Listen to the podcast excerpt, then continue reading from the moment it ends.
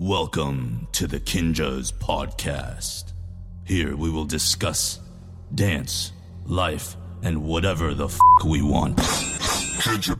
Welcome back to another episode of the Kinjaz Podcast Movement in the Shadows. Today we have very special guest Jason Ma in the pod. Jason is an Asian American media executive, artist, and serial entrepreneur. He's the founder and CEO of the talent management firm and investment platform East West Ventures. He's the co founder of Stampede Ventures and co founder of mass media entertainment company 88 Rising. This is one of like my favorite episodes already. I already know because um, the way that this episode went is a little bit different. I didn't really talk too much in this one. I kind of opened up the road and, and Jason just kind of went off and he the questions that I would even have asked him, he just kind of answered in his just his thought process. And um, what I love about Jason is he has a very, very strong understanding of who he is as an individual, and that comes from a very uh, firm foundation and understanding of his why. And he talks about his relationship with God to things that inspire him from things that are global issues to things that he, as an Asian American, um, actually really, really cares about. I think bigger than all the the professional stuff that he's doing, which is a whole lot. Um, I feel like he just has so much to offer in terms of life wisdom and even the way that he talks about the way that he learns and the way that um, he processes things. He's a very self aware person again, yeah, I feel like this is a little bit different from most of our episodes. Uh, I, there's we still have a, a, lot of good interaction here, but I just kind of wanted to stay silent for a lot of it, just because I wanted him to just kind of go. So this one's packed. I would highly recommend if you're not driving, pull out a notepad, take some notes. So many gems in this one. I asked just a lot of personal questions for things that I was wondering because I wanted to kind of get into his head about things like daily routines and things that um, he does for himself to get him to be the the man that he is. So there's a lot, a lot in here. I'm very excited for you guys to listen to it. So let's hop right in. Welcome back to another episode of the Kinjaz Podcast Movement in the Shadows. I'm your host Ben. We got Jay Lai on the switches back there sir. And today I'm very excited. I've been trying to track this guy down for a long time. Always gone, traveling the world, changing the world, doing all the coolest things. We have Jason Ma in the house. Jason, what's good, man? I'm chilling, man. Good That's to be back up. in LA. Yeah. Uh, for those who may not know Jason, Jason is a media exec, artist, serial entrepreneur, co founder of 88 Rising co founder of Stampede Ventures, and founder and CEO of East West Ventures. That's right. You're doing the thing, man. Um, yo, first of all, welcome and thanks for coming on the show. Thank you for having me. And uh, we were kind of chatting up uh, a little bit before we started rolling on this, and um, as you're asking me, like, what what is this show? Um, so for anyone that's tuning in for the first time, this is the Movement in the Shadows show. So um, in this culture in this day and age it's hard to get like a real story uh, an opportunity for someone to kind of unpack their whole journey of mm. how they get to or how they've gotten to where they're at and um, I feel like this is a great way, and this this you know these types of couch conversations are a great way for people to kind of tell that full story. Yeah. So um, and we bring on people who have um, doing a lot of cool things, but more than the the the flashy, sexy stuff that you'd see, but like the people who actually have something to say mm. and teach and inspire with.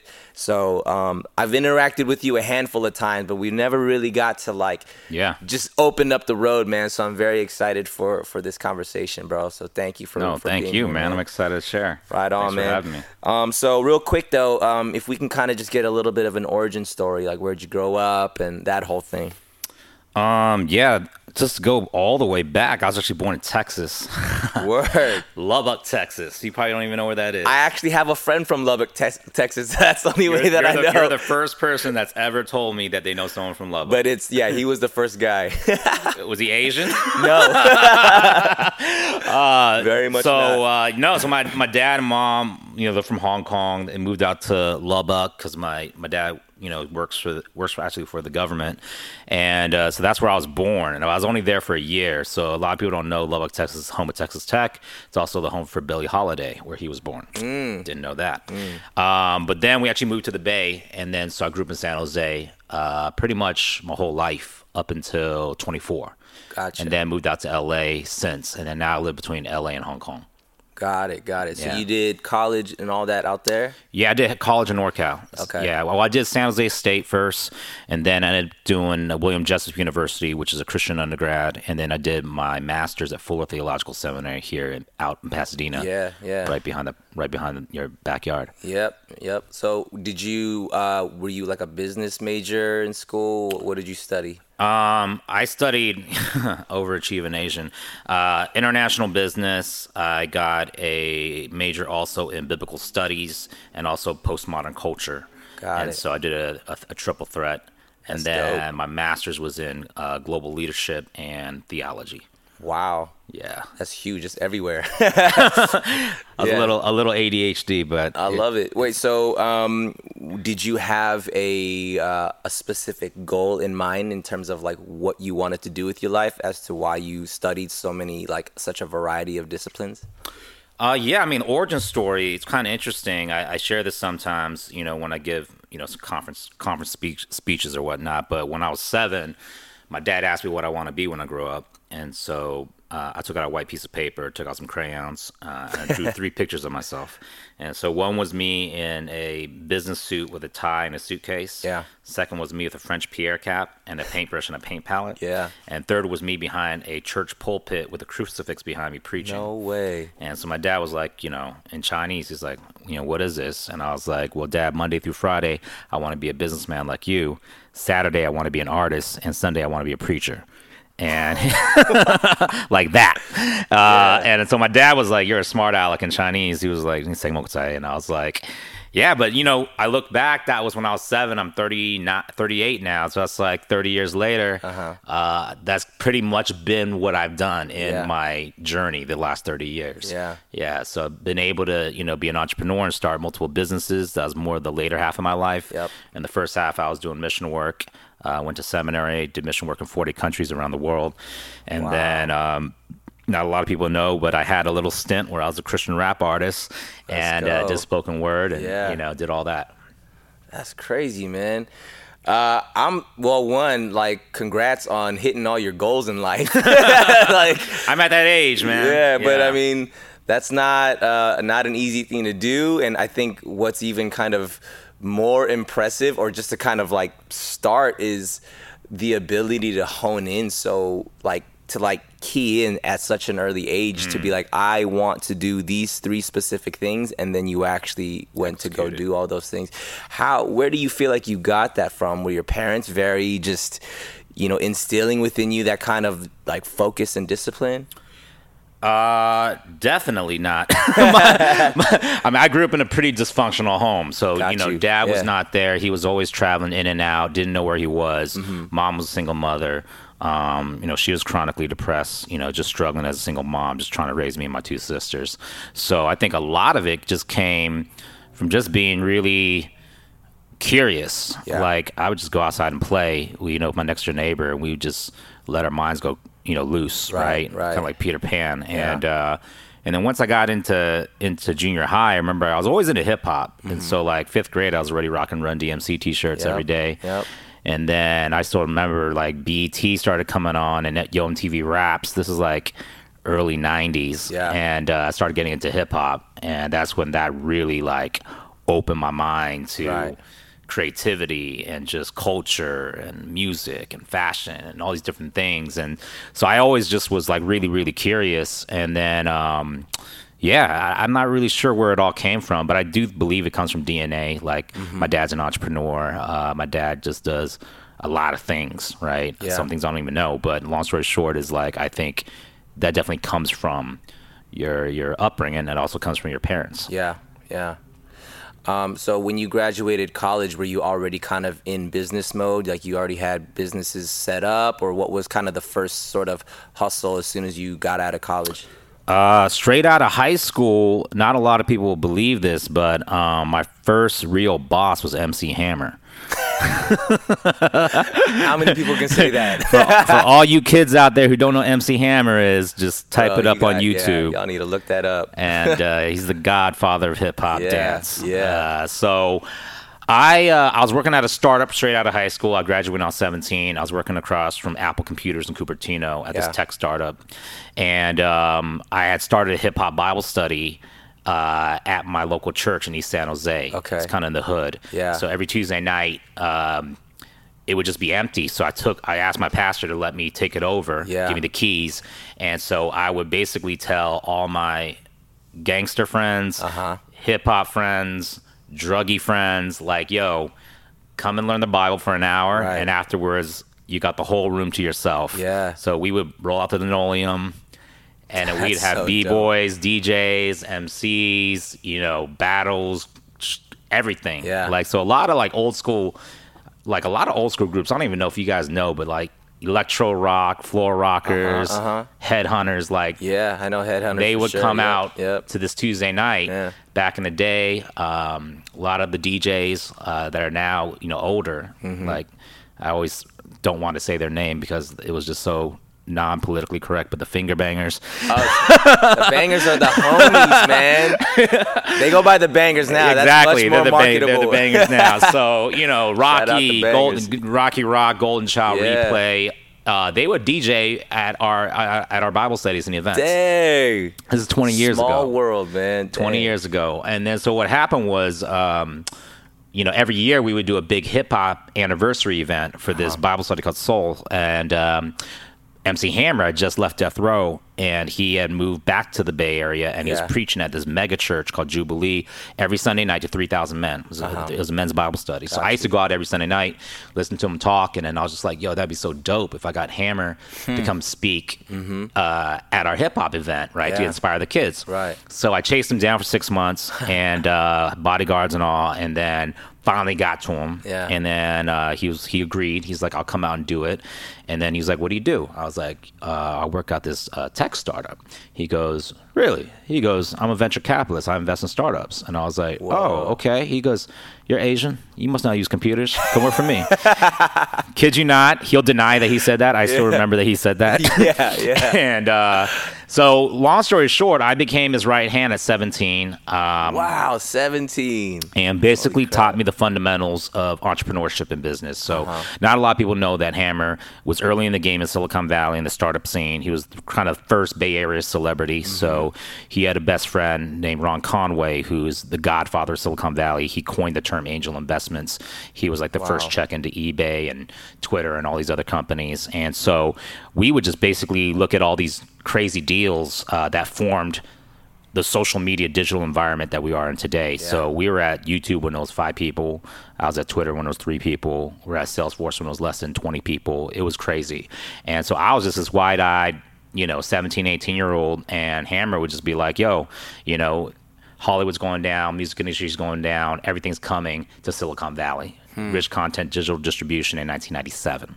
And I was just like, yo, I have no idea what you're talking about. We were laying fiber optics. He was shooting things with his camcorder. Right. Like, we're going to upload it to this place called YouTube before it was even YouTube. Right. And, um, you know, he was just ahead of his time. He was always ahead of his time. You think about Hammer, I mean, really, he created hip hop to be pop culture for sure. to what it is today, right? Yeah. There wouldn't be a Diddy, there wouldn't be Jay Z without Hammer, right? Um, so in that sense, he was always entrepreneurial. And um, I remember we were at Fry's Electronics in the Bay Area, and I was like 18, 19, and he just like, hey, Jason, take this CD-ROM pack on how to write a business plan. It was like a fifty dollars CD-ROM pack. Gave it to me, and he said, "I want you to write a business plan." So we raise twenty million dollars for our music label, and I was looked at him like, "What?" and he's like, "Don't worry about it. Just, just go with the instructions. You ask me questions, and I'll fill in the blanks for you." Right. Uh-huh, so uh-huh. I literally did. I just created a fifty-page business plan. We raised twenty million bucks. It was crazy. That's crazy. Um, so you know things like that was my foundation. Starting out in venture capital, seeing Silicon Valley, digital disruption, uh, just seeing you know just the whole landscape change from analog to digital, right? yeah. And then at the same time, still being involved with content and entertainment because of Hammer. So we were doing like K-pop before there was K-pop. We had Yeah. a rap group called X Large. I mean, this is like way before anything had actually popped off. Yep. And uh, so what happened was um, I was running the hip hop Bible study. I was working for Hammer. I was going to San Jose State at the same time. And then um, we were, uh, Hammer was at CES. I think this was '99, and he bumped into this young Asian American director named Justin Lin. yeah. So Justin was uh, just out of UCLA making his second Asian American independent film called Better Luck Tomorrow. Mm-hmm, And he told Hammer, hey, you know, I'm sick and tired of Asians being stereotyped as geishas and goonies and gangsters and geeks. And I want to, you know, make a film that really represents our culture, you know, the correct way. Mm-hmm. And so he told us about, we told Hammer about the movie, got the got Hammer's number. And it was about maybe three months later, he called Hammer out of the blue and he's just like, look, I maxed out 10 credit cards you know, I, I got no more money. My parents got no more money, and I'm finished with 90% of the film, but they're going to take away all my video equipment in the morning Wow. if I don't get X amount of dollars Yeah. in the bank tomorrow morning, and my, my movie's over. So Hammer just has this instinct and just walks over to, uh, I think it was Bank of America at the time, I don't remember, but long story short, wires them the cash, no questions asked, nothing signed. So it so like a year went by. We hadn't hear from Justin, so we didn't know if he like ran away with it, what happened. No contract. So Right. a year later, I'm in the office and it's just like Sundance Film Festival on online. Roger Ebert gives two thumbs up to young Asian American director Justin Wow, Lin. And I'm like, Hammer, isn't this that dude that we invested in? He was Yeah. like, No way. So calls up Justin. Justin's freaking out. We come down to LA. I still remember it was VC Film Fest, and it was the premiere of the Asian American Film Festival, and it was John Cho's first movie as a lead, uh, Harold and Kumar. It was Sung Kang's first movie, Yeah. uh, who's in Fast and Furious, Yep. and Jason Tobin's first movie, who's now in Justin Lin's Warrior on Cinemax, Uh-huh. right? So Justin was always like loyal to the crew, Right. And uh, even when Justin uh, got his Hollywood Walk of Fame, this was like three, four years ago, um, he had Hammer open up with a speech and basically was like, you know, I wouldn't have a career in Hollywood without Hammer. And then Vin Diesel came up afterwards. That's so, crazy. Yeah, it's just crazy if you think about it all. So that movie, uh, that movie changed my life in the sense that when I saw it in the theater, it was a big screen, and you know, it was just Asian culture done right. Mm-hmm. You know, in Hollywood, as as far as a narrative, story, characters, and I was like, wow, this is what I want to do. This is what Mm-hmm. I feel called to do. I want to represent Asian culture and mainstream media the right way. Yeah. So I told Hammer after that, I was like, you know, um, I want to leave venture capital in Silicon Valley and I want to go get my master's in film and television, either at UCLA or USC, Yeah. and pursue this calling to represent Asian culture in media. So he basically gave me his blessing, was like, go for it. And um, so I was like, okay, I'm ready to do this, ready to move. And then I told my my Chinese pastor at the local church that I was doing the hip hop Bible study at, and I was like, Pastor Poon, I was like, you know, I feel like God's calling me to Hollywood, and he was like. That's definitely not God talking to you. he God was like, he was like, that's Satan talking to you. He literally said that. He was that's the devil talking to you. He's like, he's like, you're not going to Hollywood. Yeah. That's like, you know, Temptation Island, the whole entire thing. Sure, sure, sure. And I was just like, what? And so he's like, God's called you to be a missionary. He's like, we want to we want to help you go to Bible college and study the Word of God, and Mm-hmm, you you got a you got a gift to go preach the Word. And I was like, what? so I literally had like Hollywood in one hand, I had literally church mission work on the other hand, Right.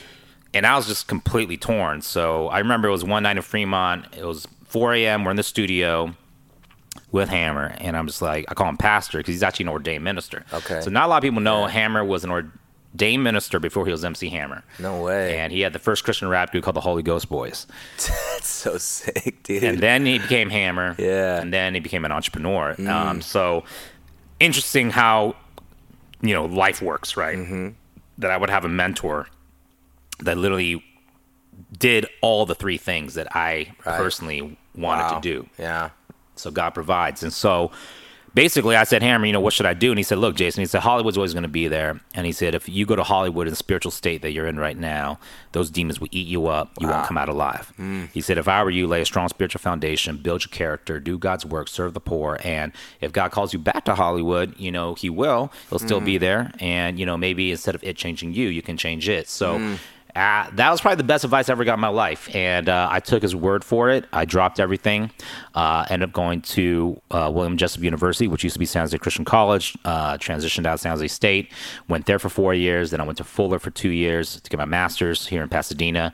Uh, but the whole time I was basically doing night courses and online courses so that I could actually do the mission work. So fast forward, I went to 40 countries, um, started over 300 missions uh, between yeah my early 20s, like 21 to 25 or so, and then um, around 26, I think I was pretty burned out. I had pretty much gone around the world.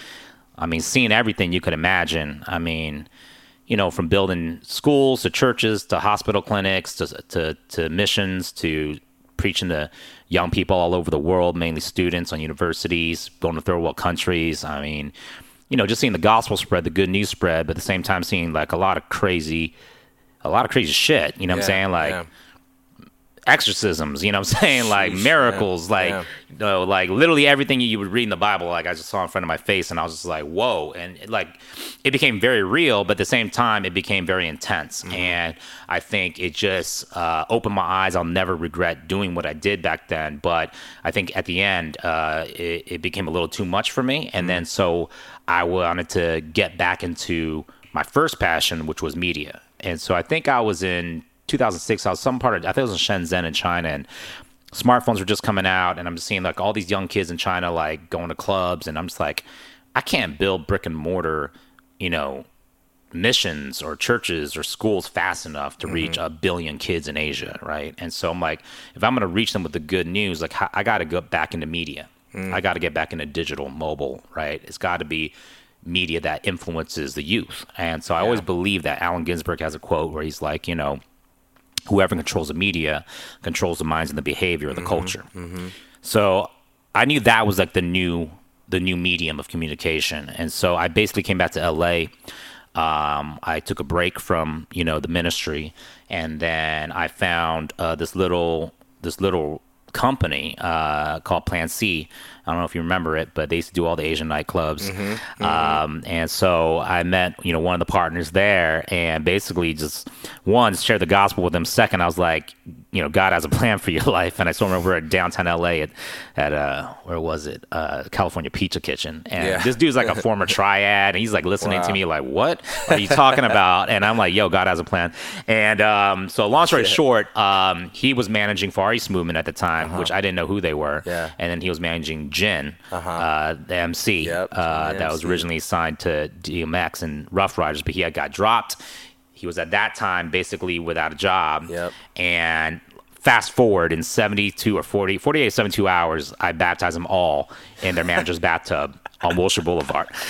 That's wild. It's a crazy, crazy story. Yeah. And so I was just like, yo, God has a plan. And basically, I invest capital into the company and I become a partner. And I'm like, hey, let's restructure the business.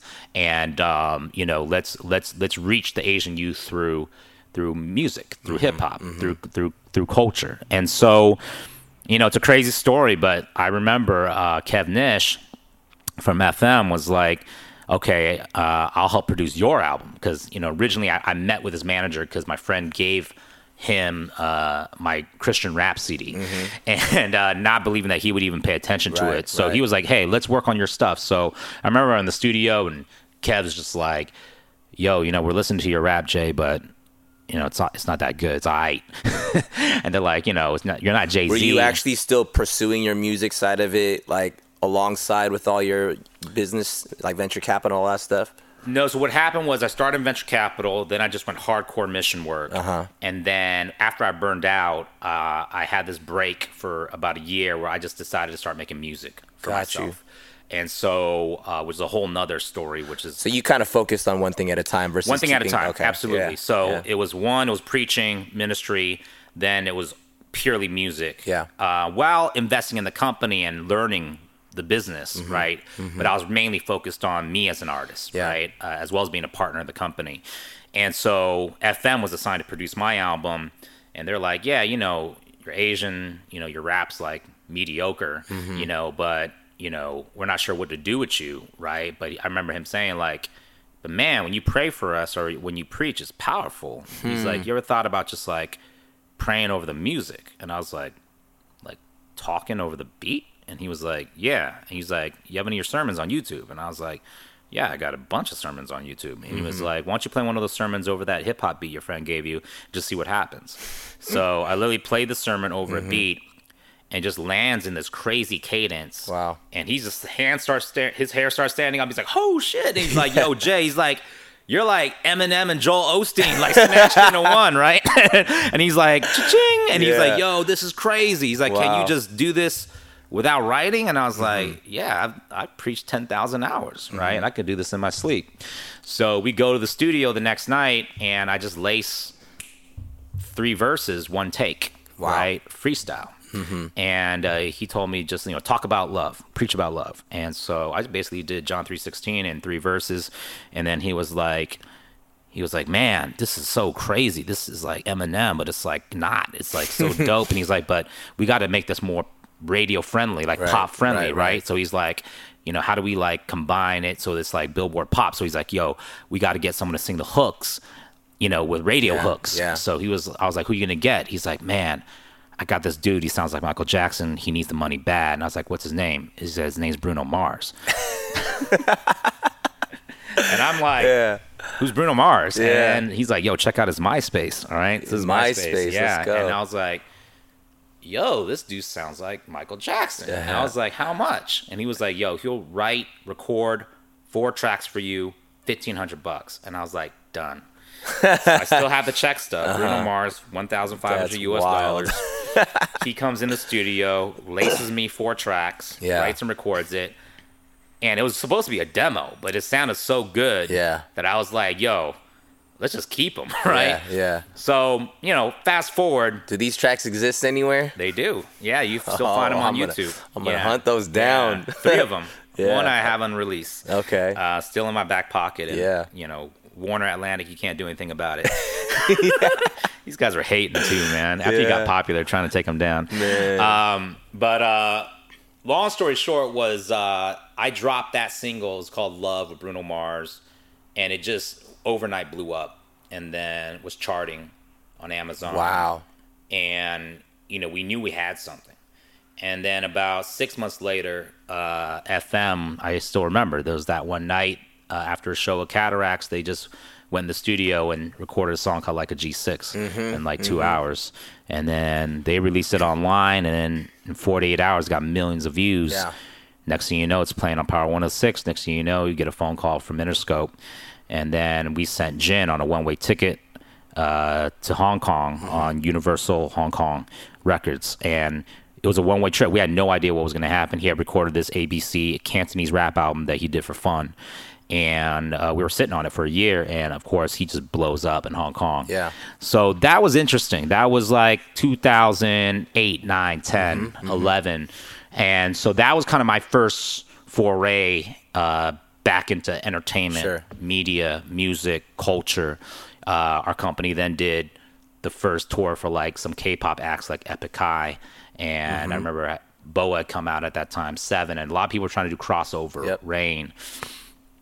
So you started seeing kind of this Asian American entertainment renaissance, right? Years before that was Better Luck Tomorrow. Years before that, also you see Far East Movement. You see Bruno Mars, of course, just goes to the stratosphere. And then, you know, after that, then you saw K-pop, and then you saw Gangnam Style, and then these things started hitting until you kind of hit this kind of tipping point of crescendo. So 2011, I left uh, uh, my company and started another company uh, called East West Ventures. Now it used to be East West Artists, and that's when I saw the China film market uh, and entertainment market begin to explode. And here's this sleeping giant called China with a billion and a half people, and all of a sudden it's now becoming open for business to Hollywood. Right. And I was like, you know what? China's gonna become the biggest box office in five years, right? Mm-hmm. Bigger, th- bigger than U.S., biggest in the world. Hollywood is just gonna go where the box office goes, Yeah. and so these two are gonna converge and become one. Mm. And the only way to join that, com- to to to connect that convergence is through talent and through content, through stories. Mm-hmm. And so at that time, uh, a family friend of mine, they own HTC Corporation, which is the smartphone company Mm-hmm. that created the first Android Google phone out of Taiwan. And um, my best friend Phil was like, "Hey, he's the chief content officer there. He's like, Jason, we're 100 million handsets worldwide." Uh, our biggest markets are U.S. and China, but technologically, there's not much more we can do with the smartphone. What we need is premium content. And so he's like, why don't we set up a digital agency that represents talent and produces premium digital content for the mobile phone? Yeah. And we'll back it. So that's when I started East West Ventures. Uh, we started representing big talent from Asia into Hollywood and then Hollywood talent into Asia. And so I brought Wang Leehom over. He's like the Justin Timberlake of, of Taiwan and China. Mm-hmm. We started bringing Agnez Mo. She was like the Rihanna of Indonesia. You know, we started bringing all these talents, placed them into the major agencies like CAA, WME here, mm-hmm. putting them into these co-production movies, and basically just catching this convergence and arbitrage Yeah. where all some billions of dollars are being poured in from China uh, into Hollywood at the time, and we were just right there at the right time, you know, being able to be that bridge. And so now I'm representing like hundreds of artists from Asia and Hollywood, Hollywood to Asia. Brought Will Smith over, brought you know Ashton Kutcher over to Asia, did their you know wor- worked on their deals, and all of a sudden, 2015, you're seeing digital media and digital brands like multi-channel networks, make Maker Studios, Yep. full screen, you know, just user-generated content. Yeah. The Ryan Higas, you know, the Kinjaz, the Jabbawockeez, the you know, the Kev Jumbas of the world. But then you start seeing Vice, you see Tastemade, you Right. see BuzzFeed, you know, and I'm just thinking to myself like.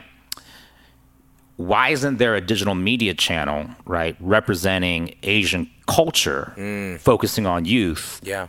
Focusing on Asia, which just happens to be the largest youth population in the world, which mm-hmm. is 60% of the world's youth is Asian, mm. and two, that equals 2.25 billion of them.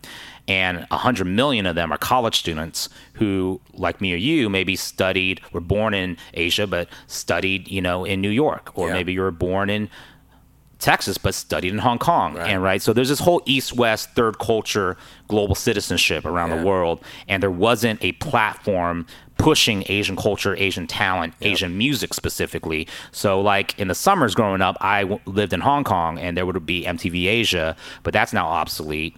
Channel V, which was like their version of MTV in Asia, and that was legacy. So I was like, there wasn't like a, a Asian focused platform that was cool. Mm. That if Coca Cola was like, I want to reach kids in Shanghai that like skateboards, there wasn't a platform they could put their product against. So that's when 88 Rising came to my mind. So at the time, it wasn't even called 88 Rising. It was called Rice. Not a lot of people know code name R Y C E, and the Uh-huh. Way I raised the money for it was it was simple. I saw Vice Media at the time was at about five billion valuation. Uh-huh. I would go into these meetings with venture capitalists and say, "Hey, you know Vice?" And they're like, "Oh yeah." I'm like, "We're Vice for Asia, Rice," and so they immediately were like, "Yo, where can I sign a check?" Yeah. right. Like you got me with the name. yeah, got him with the name. So I was like, you know, good. that's that was a sales pitch, and it worked. And so you know, I raised two and a half million, you know, uh, in our in our seed round with some really top investors like Steve Chen, founder of YouTube, which I knew from back in the day. Um, top investors from you know Indonesia, GDP, Spark Labs in Korea, CVC founder uh, Francis Thung out of Hong Kong, and Digital uh, Third Wave Ventures that had invested in like Drama Fever and Awesomeness TV and all these others here in LA. And my whole thing from day one was we can't, we're not Asian American, we're not Asian Asian. We're celebrating Asian culture globally. Yeah. Right. And so I had to have. I wanted investors from every part, from Silicon Valley, Silicon Beach, from China to Korea to Southeast Asia, right? And so that's when uh, my boy Justin Chon uh, from Twilight, who's now better known as a director for Gook and now Miss Purple, that just came out this last weekend. Um, he was like, "Yo, you should meet my buddy Sean." He's at Vice, Mm-hmm. and uh, you know I think you and him, you know, could really do something together with what you're talking about. So I ended up meeting Sean. He was still working at Vice at the time, Yeah. and I was like, "Yo, this is what I want to do." You know, he had ideas in his mind of what he wants to do as well. So I was like, "Hey, I got the capital. You know, you got the skill set over at Vice. Whatever you did at Vice, do it here." Mm-hmm. Yeah. Right. So basically, we come together, and yeah, we we basically you know launch 88 Rising. Yeah. Um, and then it just serendipitously happened again, right? Right. It's like we just, you know, the universe collided, and all of a sudden there's this rapper named Keith Ape, and and there's a song called It G Ma. We're looking, Mm-hmm. Yeah. we're, we're listening to this video, watching this video from Dumbfoundead passed to us, and we're like, damn, like this shit's just raw, Yeah, right? yeah. And then um, after that, then it was like a few months later. Rich Chigga, right? Yeah, and yeah. at first, when we were looking at the video, I still remember we're in New York. I was like, "This is a joke. This is like an Asian Slim Jesus." You know? yeah, right. and then I remember Sean going, "No, but listen to him spit, man. This kid's fire." And I'm like, "Yo, he's actually got bars." yeah. so you know, then that all happened, and it just kind of snowballed. Uh, and then the Higher Brothers came, and then Joji and everything else, and then Yeah. we launched online after six months of producing and aggregating content.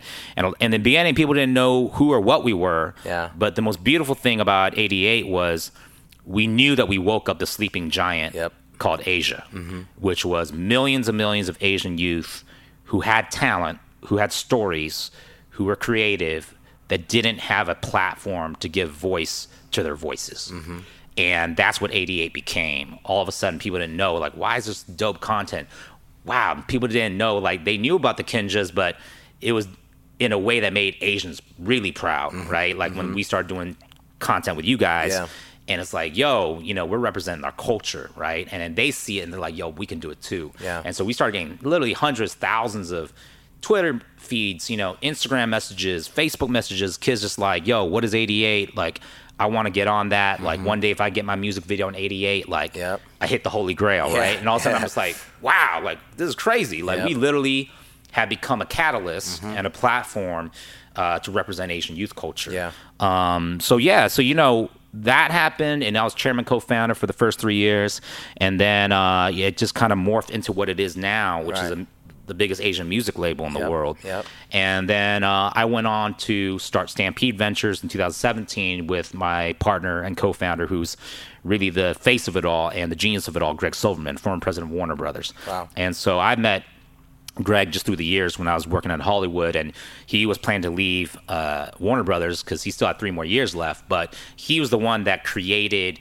22 billion in box office at Warner over 22 years. And what I mean by that, he was the first guy that literally read Harry Potter and optioned it for 25k, and 140 publishers passed on it. Right Holy when they gave him. Batman 5 after George Clooney, he's like, this thing is not resurrectable. He's like, we need to revamp this. And he's like, there's a young director named Christopher Nolan Yeah. uh, that I gave his first mo- movie to called Memento. And he's like, I think he has a good way to rebrand this. And it became Dark Knight. He turned Lego Crazy. into the Lego movie when all the trades were like, you're an idiot, Uh-huh. right? Hangover. No one would buy the script. He bought the script. no one would do the movie. He found Bradley Cooper. On an Inception, Yeah. Interstellar. Anyways, so he's a creative genius, and he was like, Jason, it, it doesn't make sense that as a studio we make these giant movies that market these incredible IPs. Like after Lego, the sales went up 5x. After Hangover, Caesar's Palace, I was going to go bankrupt, is now the most booked, you Yeah. know, resort in, in Vegas, Yeah. right? And they did it for free at the time because they were going bankrupt. Yeah. So he was like, the power of content, the power of media, the power of movies and film, music to create brands, but we need to own the upside, right, of the actual brands. So we started Stampede to basically own IP, create the worlds around these IPs, uh, but actually own right Yeah, a piece yeah. of it so that we can actually get all the up- upside. So, anyways, fast forward. We're now one of the hottest production companies and studios in Hollywood, and uh, now what I've been mainly focusing on is just investing, because I've always just had a passion. For, I've always been investing in venture on the side, Sure. and then continually building, you know, content. Uh, I got another media platform I'm launching very soon that's also focused on East West and bridging, but uh, more multimedia. Want to give a quick shout out to our sponsor, Meister Watches. They are truly masters of their craft. From quality materials and masterful timepieces to functional lifestyle accessories for the movers and shakers of the worlds they collide with, Meister is doing it. They've collaborated with some of the biggest brands in sports, music, comic book, car culture, and pop culture. We've actually had the pleasure of collaborating with them on a timepiece a few years back. I rock their ambassador watch. This one's my everyday watch. This one's my favorite. They are for our culture and for those that are on a constant mission to master their craft. Hop on to mstrwatches.com and pop in the discount code KINJASPOD to receive 25% off your entire purchase at checkout. And this discount is exclusive to the Kinjaz podcast. You won't find this discount anywhere. Hop on to mstrwatches.com and rock with the illest. This show is officially brought to you by Kinesthetic. Hop on the store.kinjaz.com and plug in the promo code podcast spelled with the K at checkout to get 15% off your entire purchase.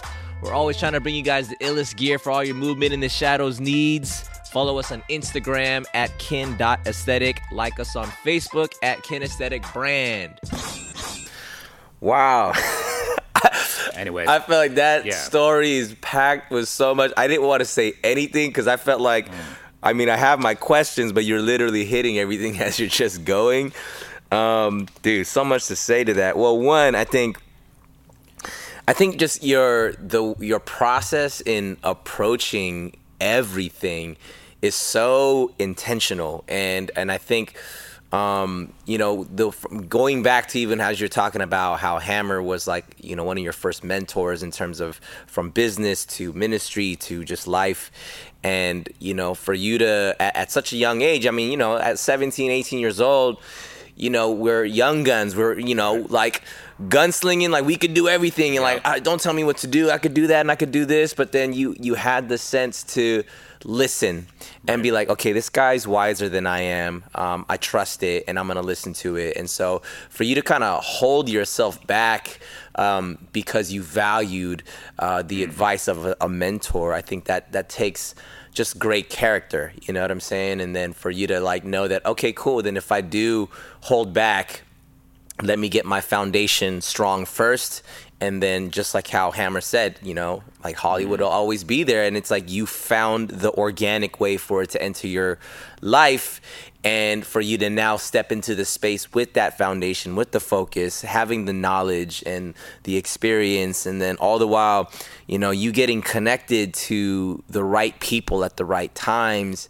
And like you know this perfect storm of a whirlwind to like you know yeah 88 rising you know right now it, it's crazy. And it's it's only been a few years for it to like grow just astronomically as it as it is you know and i, I just attended head in the clouds a couple weeks ago and th- bro that was an amazing experience for me to step into a music festival Right. that was just it was curated by asians for i mean not Yeah. like to say that it's only for asians but like you know there were, i sensed this um pri- like pride that everyone like and I'm looking around I felt old you know but I'm like Right. whatever man I'm in it and I'm I'm here enjoying it and like from these like high school kids to college to you know Yep. plus and and seeing the artists on stage and seeing I'm like yo this is like the Coachella for Asians straight which is what Rolling, up Rolling Stone literally said is the Asian Coachella. yeah, yeah, And like, man, for that to happen, you know, sure there's serendipity, sure there's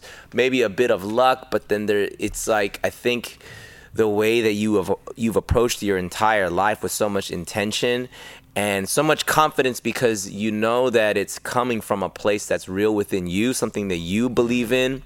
Um, and and it's like rallying the people that also have that vision. They just didn't know that like this is the time to do it you know? And and our world now you know what i mean? I feel like this is the time where you know not to just toot the asian horn but it's like finally you know what i'm saying? Like Yeah, absolutely. it's it's such a good thing and i love the um the messaging behind like even for 88 like as you mentioned it being the largest like asian record label but then you guys are a media company. Like you guys have produced so much content outside of just music mm-hmm. from the documentaries to you guys go deep into the the cultures here where asians mm-hmm. exist to deep in china you know what i'm saying? And, and it's mm-hmm. so authentic um and yeah I, I don't feel like any part of it is a forced thing it's just like Right. you're showing the layers and the multifaceted like Yep. you know like there's so much to it you know Mm-hmm. what i mean and i feel like you guys are doing an amazing amazing job man so Thank you. yeah man shout out to you guys right now Yeah. so I mean, like with with where 88 is at now, um, to where you feel like um, it's going, uh, and this may be kind of like a, an elementary question, but like, what is uh, what was to what is like the goal and vision now in terms of like how it's expanding? Um, you know, for me, the original vision was always to show the world the beauty of Asian culture. Yeah. Right. And I think that's why I said we were never just for Asian America. Right. Neither were we just like Youku or WeChat for Asia, Asia. Yeah. It was a global celebration to show the East and the West uh, the depth and the history and also the future, right, of Asian culture, right, which happens to be half the planet. Um, I think what it's organically become now, because I'm no longer operational. I, you know, I stepped down in uh, about 2017 to go pursue other ventures. But I think what Sean has organically uh, created, and and and yeah, I think in recent interviews he would say that it's now you know morphed into this phenomenal and movement mm-hmm. of Asian music artists. Yeah. Right. So it kind of like just that's the thing about startups. Like you can never know where it's going to end up. Mm-hmm. Right. You kind of just have to pivot or just kind of go with what's working. Right. And I think what organically popped off for 88 uh, was the focus on the music artists. Yeah. So from Rich Brian to Higher Brothers to Joji to now Niki and you know other artists is that it's given a voice for Asian music artists to actually have the vision and the ability to believe in themselves that their creative music artistry can be recognized by the world. Yeah. That was never possible before, right? So you had all these K-pop artists trying to cross over. You Mm-hmm. had Chinese, J-pop. You know, they always try to cross over, but there was always this tinge of a little trying too hard, Yeah, or it wasn't yeah. Mm-hmm. authentic, right? Or it didn't feel organic, right? Because it was trying to be too American or too black or too pop or Yeah, too this or too that. And I think what 88 brought was, hey, you know, you can be who you are, represent your culture, but do it at a world class level, right? And make music that's just as good Mm-hmm. Yep. as what they're playing on the radio in America, but you don't have to be American, Mm. right? And so I think that was really kind of what I believe 88 has kind of organically at this point become, right? And with people like Jimmy Iovine and others investing, you know, I think it's becoming this. Mm. It's never been happened before. It's like an Asian Def Jam. It's like an Asian wild. Bad Boy Records. You know what I'm saying? Um, I think for myself, you know, I think this gives opportunity to Asian media in general. Yeah. That when we started 88, when I started East West, when I started even Plan C uh, back in the day at that stage of Plan C, was the idea that Asian culture is global, uh, but it's also a business. Yeah. Right? That it's an actual market. Hello. Two and a half billion kids around the world with the most spending power. You know what I'm saying? The most digitally obsessed and connected, right? Uh, probably the most, you know, global, right? Right, right. Just traveling, cousins here, cousins in that country, this Yeah. country. And so I think now there is no more argument. When I first started raising capital for 88, it was like, is there really a market for Asian youth uh, that's global, right? Is there really an East West audience? Do kids in the Philippines really want to listen to content from Korea or Japan? Kids from Japan really want to, you know, rock with content from China or the U.S. And our answer was always absolutely, as long as it's great and it's Asian, Right, Right. right. Uh, it's like I'm sure Kinjaz. Your videos travel all across Asia, Yeah, right? yeah. Mm-hmm. You got fans in every Asian country, and to be honest, they would they relate more to the Kinjaz because of your skin color than if your skin color was white, Mm-hmm. Sure. black, or brown. Yeah. And it's not about being racist; it's just about connecting with your culture, yeah. right? They can identify with it, and so for me now, I know that now's the time, right? The tipping point is hit. Crazy Rich Asians last year, you know, going mainstream. You know, Meg, uh, which my partner Greg produced, which is the Shark movie. It was the first movie that had a Jason Statham and a Li Bing, and it did hundreds of millions in U.S. and hundreds of millions in China. Yeah, right. yeah. So we're in this world now where there's no geographical barriers or color lines. Yeah. It's a digital world, a digital continent, right? What the kid sees in Vietnam and Ho Chi Minh City is the same thing the kid sees in Brooklyn, the same thing the kid sees in South America, the same thing the kid sees in Hong Kong. And so for now, what I really see is, you know, East West media basically why not spread into all things like fashion, food, Yeah. travel, tech, sports, you know, documentaries, you know, uh, news, journalism, Yeah. you know, Asia does not have its own leading voice, right?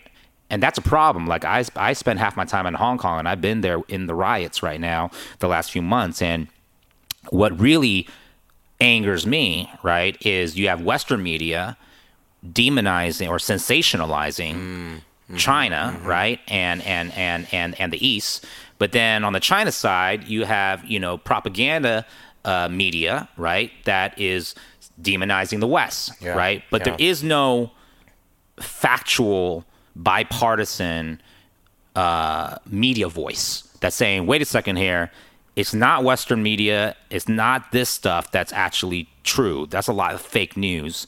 But this other side, this agenda is not reaching the other side either. Right. And there isn't, if you think about it, the fact that Asia does not have its own media voice from Asia for Asia to the rest of the world is crazy, right? Yeah. We're the biggest continent in the planet, Right. right? And that was always my steez was like, why are we waiting for Hollywood to affirm us Mm. and approve our culture?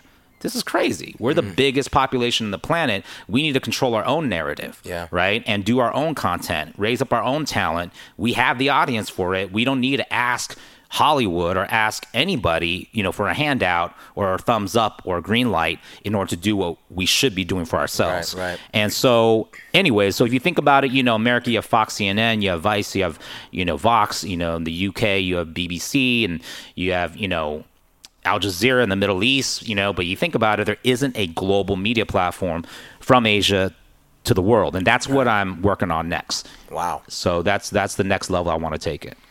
That is wild, man. Um, yeah, dude. I think just everything that you're talking about is just hitting, man. And I think, um, again, I think that's coming from a place where you care about th- these things, these issues. These ultimately these are global issues. You know what I'm saying? You're talking about we're the biggest continent. Asia's the biggest continent in the world. Like, it's dope, man. Um, I want to get into a little bit of just like um, just your personal kind of space because I think man, I, I- I think like so a show like this is uh it's cool because um props to all the stuff. The stuff is amazing, the things that you're working on. Um, I think for myself, just even listening to you, like I wonder about the person, you know what I'm saying? And I wonder about you as an individual. So like do you like how do you feel like you gain your um, inspiration and motivation to be the way that you are and and and uh, not to be super vague about it but i mean like um, i think inspiration is a is a huge uh, thing that people chase you know what i mean? People feel like oh i need to be inspired in order for me to get up off my couch and go do something. And that looks different for everybody you know what i mean? And i think um, a lot of people get paralyzed by um, the absence of inspiration or when when they feel they're not pushed by something. So for you jason ma like what would you say um, what does inspiration look like for you? Um, I think it goes back to what you said earlier is having the willingness, desire, and hunger to listen and learn. Uh, I always say that leaders are readers. Uh, true leaders have a quality of humility uh, that's not about them, but it's about serving a bigger purpose. And you recognize that you can't do that without help uh, from others. And so for me, you know, it's a daily discipline, it's a weekly discipline, it's a monthly discipline, it's a yearly discipline where I know I have to have time out for myself. So already this year, I've taken out, you know, two times, two weeks, uh, one in the beginning of the year. Normally, before uh, every new year, I'll, I'll go up to the mountains to this little retreat spot from my that my friend has up in uh, NorCal, and I'll just you know fast and pray and just read the Bible and read books that inspire me, listen to podcasts or speeches or talks, whether it's a TED talk or whether it's a sermon, whatever it mm-hmm, is. Mm-hmm. I just got to feed my soul. I got to Yeah. feed my mind, right? I got to constantly be learning. If I'm not learning, I'm not growing. Mm. If I'm not growing, I'm stagnant. Yep. If I'm stagnant, I get stuck. If I get stuck, I become old, right? Mm. And and so youth is in your mind, right? It's not so much in your body. It's how you think. And so you have to constantly be challenging yourself, constantly be stimulating yourself, and constantly recognizing that you don't know it all. Mm-hmm. And no one knows it all, right? But the moment you feel like you know it all or you have it all, you know, that's the moment that you stop being of service, right? And so for me, it's just realizing, okay, I have my specific lane, right? My passion is building a bridge between East and West through media, entertainment, technology, through stories and talent. You know, that's my passion, that's my mission, and I stay in that lane. Yeah. I don't try to do something outside of East West. I don't try to do something outside of media, entertainment, and tech. I don't try to do something outside of my core skill set, my core gift set, and my core resource uh, uh, uh, access to.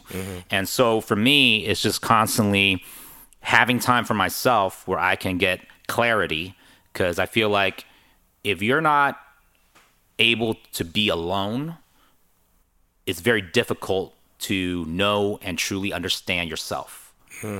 Uh, I think it's out of solitude that we find ourselves. It's when you turn off the noise of social media and what other people think and whatever drama's going on and whatever challenges are at, at hand and whatever your mom or your daddy said or your teacher said or your boss said or your ex-girlfriend said or whoever it is, right? You got to Yeah. turn that all off and you got to face yourself and come face to face with who you are raw and and and find that that acceptance and find that purpose and find that definition of success for yourself Yeah. uh, but then you also need great group of people Yeah. right that i always say people are like elevators either take you up or they take you down so, who are the people in your life that energize you? Who are the people in your life that de-energize you? Who are the people in your life that you know really help you versus hurt you? And so, for me, it's constantly now 38, almost going on 39.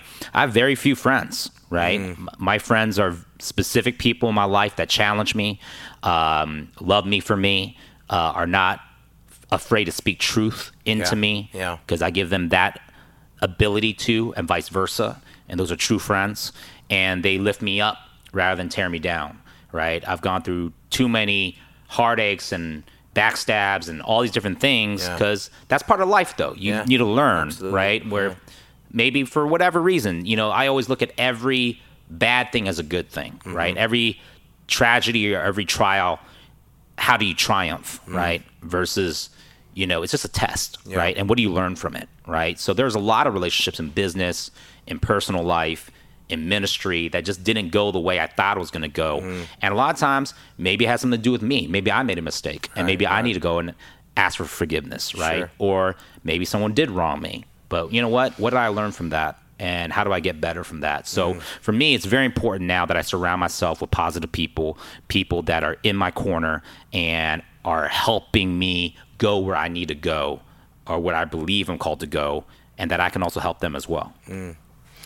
Do you have like daily routines, things that you do every day from morning to night? Yeah. Um, obviously, uh, I'm not as in shape as I would should be. Gained a lot of weight since you first first you first knew me. Um, I mean, for me, um, my main thing is just meditation and prayer. So every day, it's you know waking up, whether it's at least 15 minutes to an hour.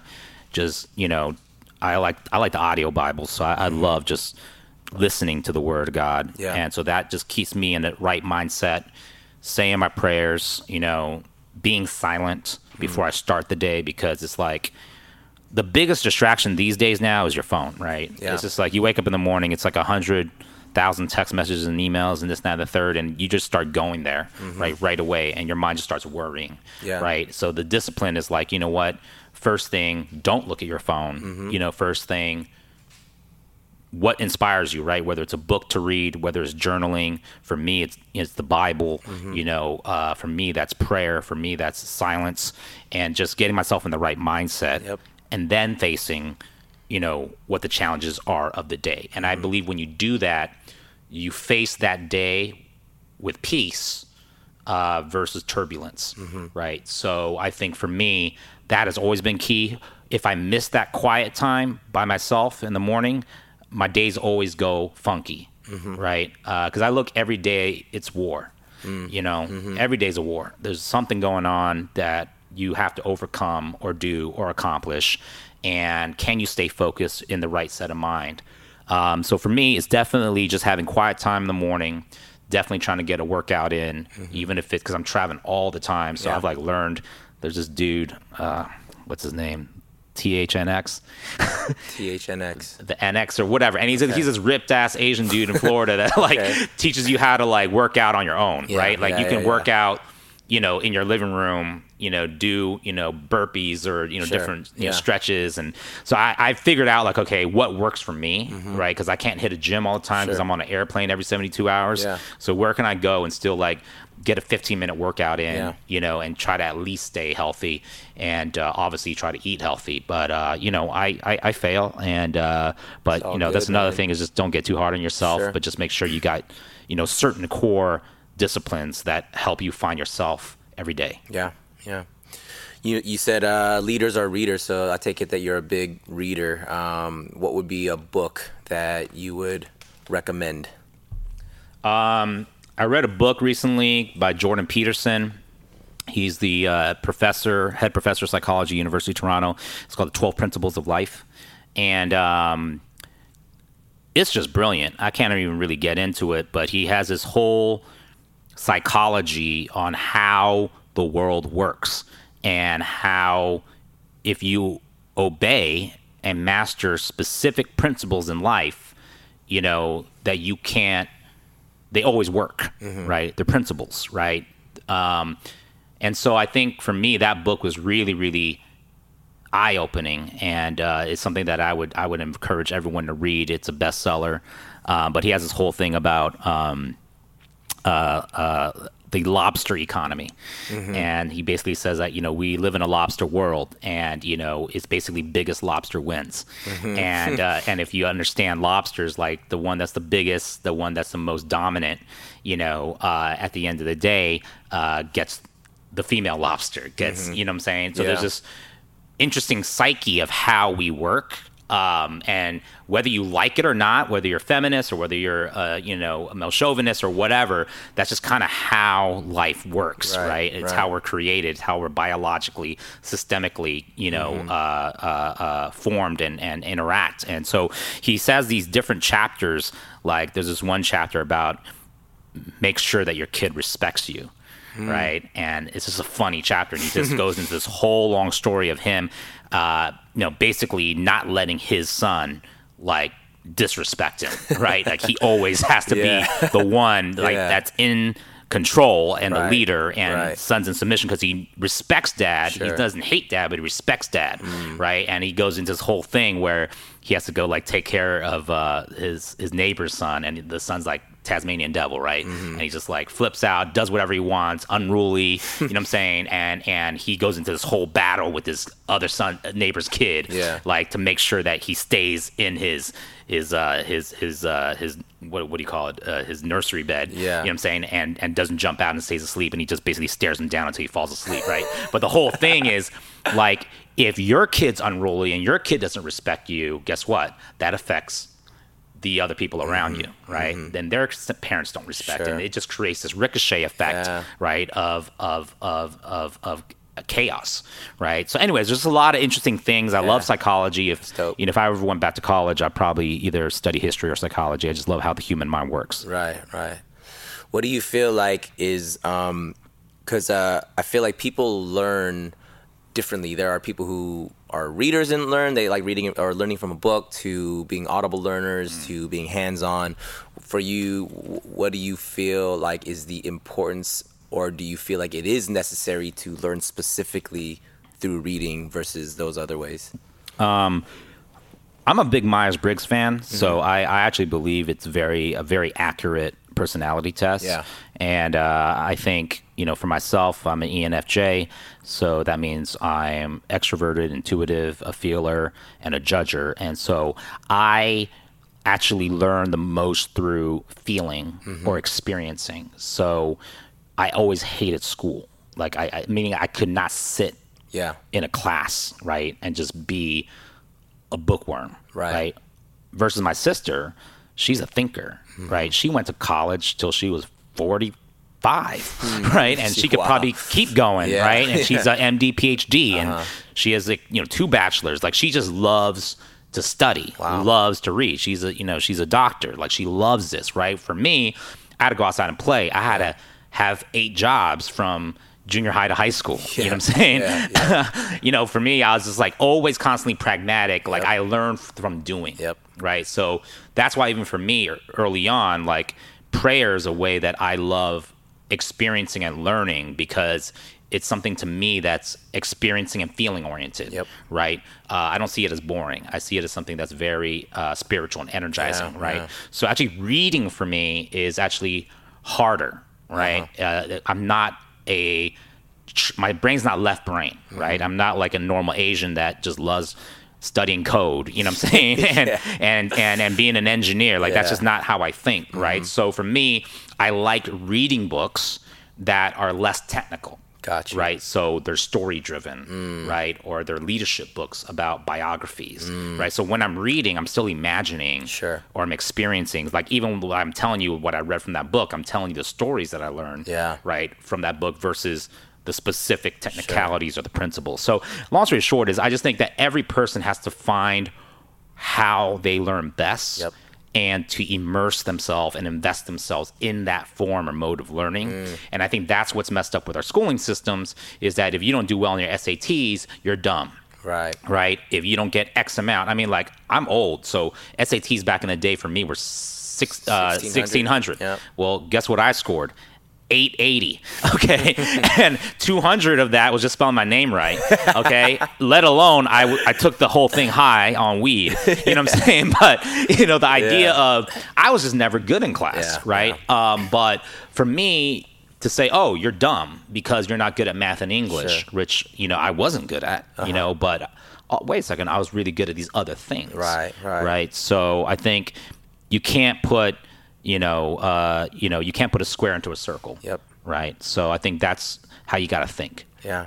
No, it's, it, it, this is that I'm actually asking that question as like a personal question for myself because like I'll be honest, I'm not a reader. I never was, and but it's interesting because the the books, the very few that I was into as a kid, were just things that I was genuinely interested in. Like I didn't right. care about like this is you know this you know one of the the, the most popular books in school or whatever Yep. every that everyone's reading. Like I don't know, I wasn't into Harry Potter, so I never read Harry Potter, Right. but like I was into like scary stories because I just love horror and stuff like that. go. So like, but I think you know just even you know with where I'm at you know now in life and I have this sense of wanting to learn more, wanting to grow, and and finding things like podcasts or audiobooks. I love listening, and I and I feel like I can visualize as I listen, and just like you, like I'm very hands on. You know what I mean? Like I, I need to experience, and so I feel like just even hearing you talk, um, you're giving even myself um, a clearer vision of the way that I I learn and how I function and how I grow, man. So that's super dope. Um, for you, how would you define success? I define success as doing what you're called to do. So, you know, if you're born to be a fish, don't try to be a bird, hmm. right? If you're born to be a bird, don't try to be a fish. So, I think the biggest problem is people compare success to others ver- according to themselves. Yeah. And they end up getting disappointed, disenchanted, disillusioned. Like, why is that person richer than me? Why is that person more powerful than me? Or why does that person have more things than me? Or why does that person achieve more than me? Right? The only com- competition should be yourself. Yeah. And becoming a better version of yourself and becoming a better you. And so, to me, success is do I know what I'm called to do? And am I doing it hmm. to the best of my ability? So if you're called to play basketball, you better believe you're going to be the best version, right, of a basketball player that you know how to be. Yeah. So, you know, I think the difference between, you know, a junior professional and a Kobe Bryant or a Russell Westbrook is they know they're called to play basketball, but they put in that extra effort and extra investment of sacrifice and training and shooting when you were sleeping, they were training. You know, when you were not maximizing your gift or your calling, they were early morning shooting hoops, mm-hmm. right?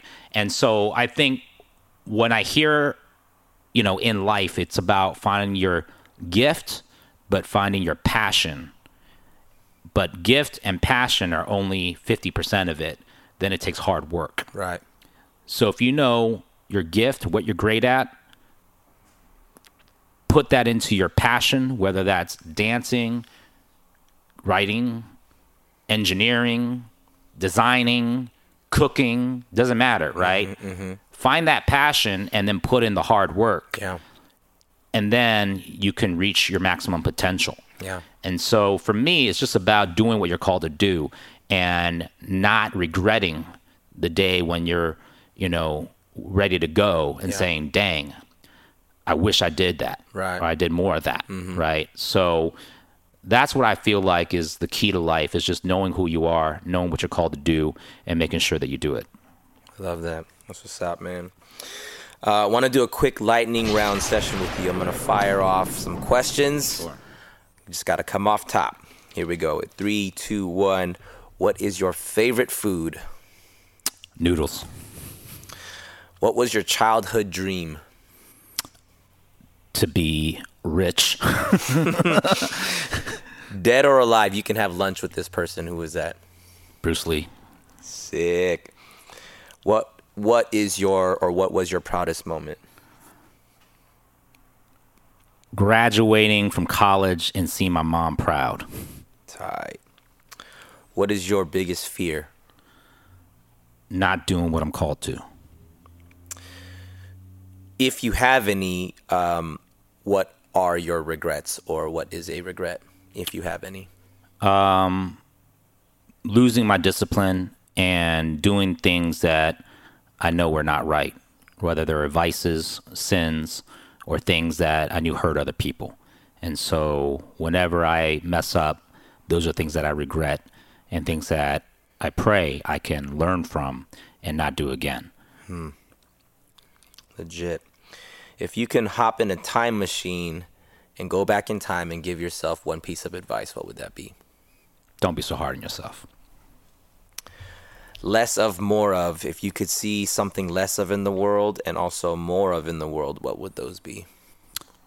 less hate sounds cliche more love but for me more understanding. Hmm. I think the problem is people cultures nations lack understanding. Mm-hmm. If there was more understanding i think there would be a lot more love and a lot more less and a lot less hate. That's dope. I dig it. What is your golden rule, your life mantra that you live by? stay humble. Always be the best version of yourself. And always do unto others as you would do unto yourself or put yourself in the other person's shoes It's legit, and man. be thankful Yeah, yeah. Jason, man, I'm just here sitting and like this is great, man. Like this is I already know easily this is one of my favorite ones cuz I'm over here I feel like I'm this is like my school, you know what I mean? Yeah. And um it's cool because these conversations are different based off of who's sitting across from me and they they take on a life of its own and I, I'm sitting here today in fully just like student mode. Not to say that I'm not a student for anyone else, but just from, you know, sure the things that you've accomplished and the things that you're doing, which I think are amazing, you know, for, you know, for our culture, for our people and all of that.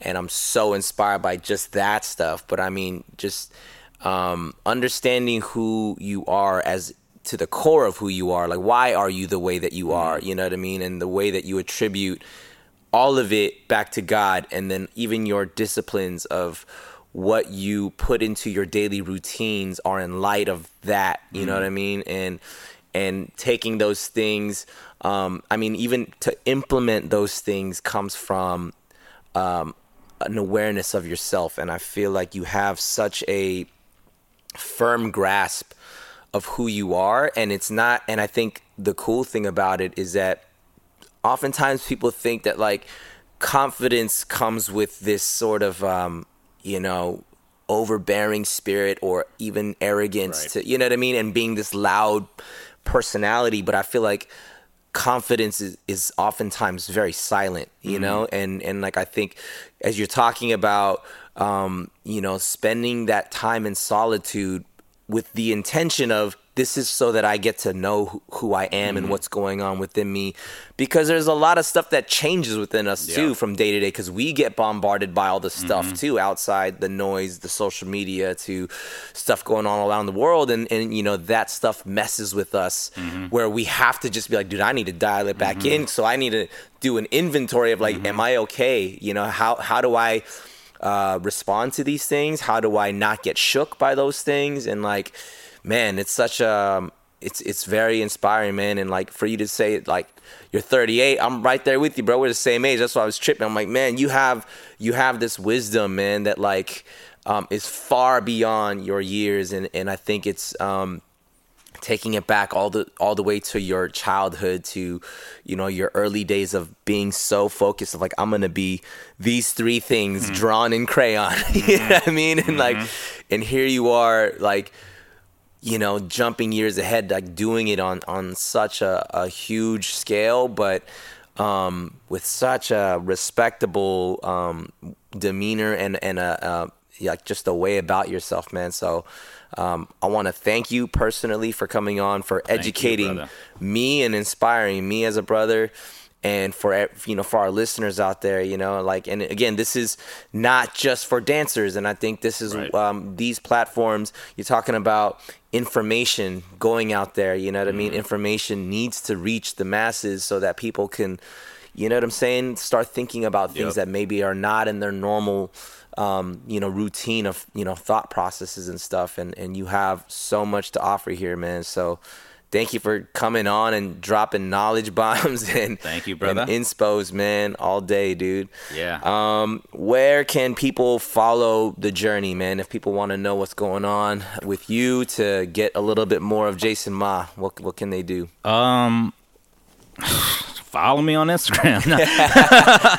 Uh, you know, IG. What is what's your uh, IG? It's just my name, Jason at Jason Ma. Um, I, I really don't post like that. I mean, I, I give little bits and glimpses, but I think what you're doing here is very is very enjoyable for me. Uh, it's just great to even just talk like this because you start realizing, oh my god, I, you know, wow, you know, I never thought about how impactful that was in my Mm. own journey. Mm-hmm. But I always tell people that you want to make God laugh, tell him your plans because it never turns out the way you think it's going to turn out. Yeah. Um, but yeah, I mean, for me, just uh, there isn't really anything to follow me at. But uh, I think in the end of the day, just you will know me by my fruit and by my works. So I always kind of just let the things that I do speak for for myself. Yeah. Yeah, versus words. That's what's up. Anything else coming up uh, exciting that you want to plug or share about or Um, there's a lot. You'll see. yeah, okay. There's a lot coming. You'll so see. People just got to follow, stay Yeah, tuned. yeah. Stay tuned. There's a up. lot, a lot, a lot of next level stuff that's coming. So we're very, I'm very, I'm very excited. And the Hey, people I'm working with are. I'm excited to see what it is. yes, sir. Let's do That's what it is, man. Um, thank you guys so much for listening uh, to this episode. Um, if you find this episode to be dope, we got 60 something episodes before it. We are officially over a year old. Thank you guys so much for tuning in, following our journey. Um, if this is providing value in any kind of way, all we ask that you do is share it. Um, that's the only way that we market this show is by you guys sharing. Uh, follow us on IG, Kinjaz podcast, Cast with a K. Keep sending those DMs. I love reading about what you guys are learning, um, things that you're finding in each episode that you that you find entertaining or inspirational. I think all of that's super dope, and I love uh, regramming and all that stuff. Um, and yeah, if this is dope, uh, hop onto your um, iTunes or or wherever you find the podcast. Leave us uh, a rating, a review. Let us know what we're doing well to what we could be improving on. This is a growth process uh, for us as well. And so keep doing that. Um, yeah, thank you guys so much for listening. And um, it's just been really fun. We got a lot more coming. Jason, thank you so much for coming through. My pleasure. And we'll catch y'all next time. Peace, out. Peace. Kinja Black.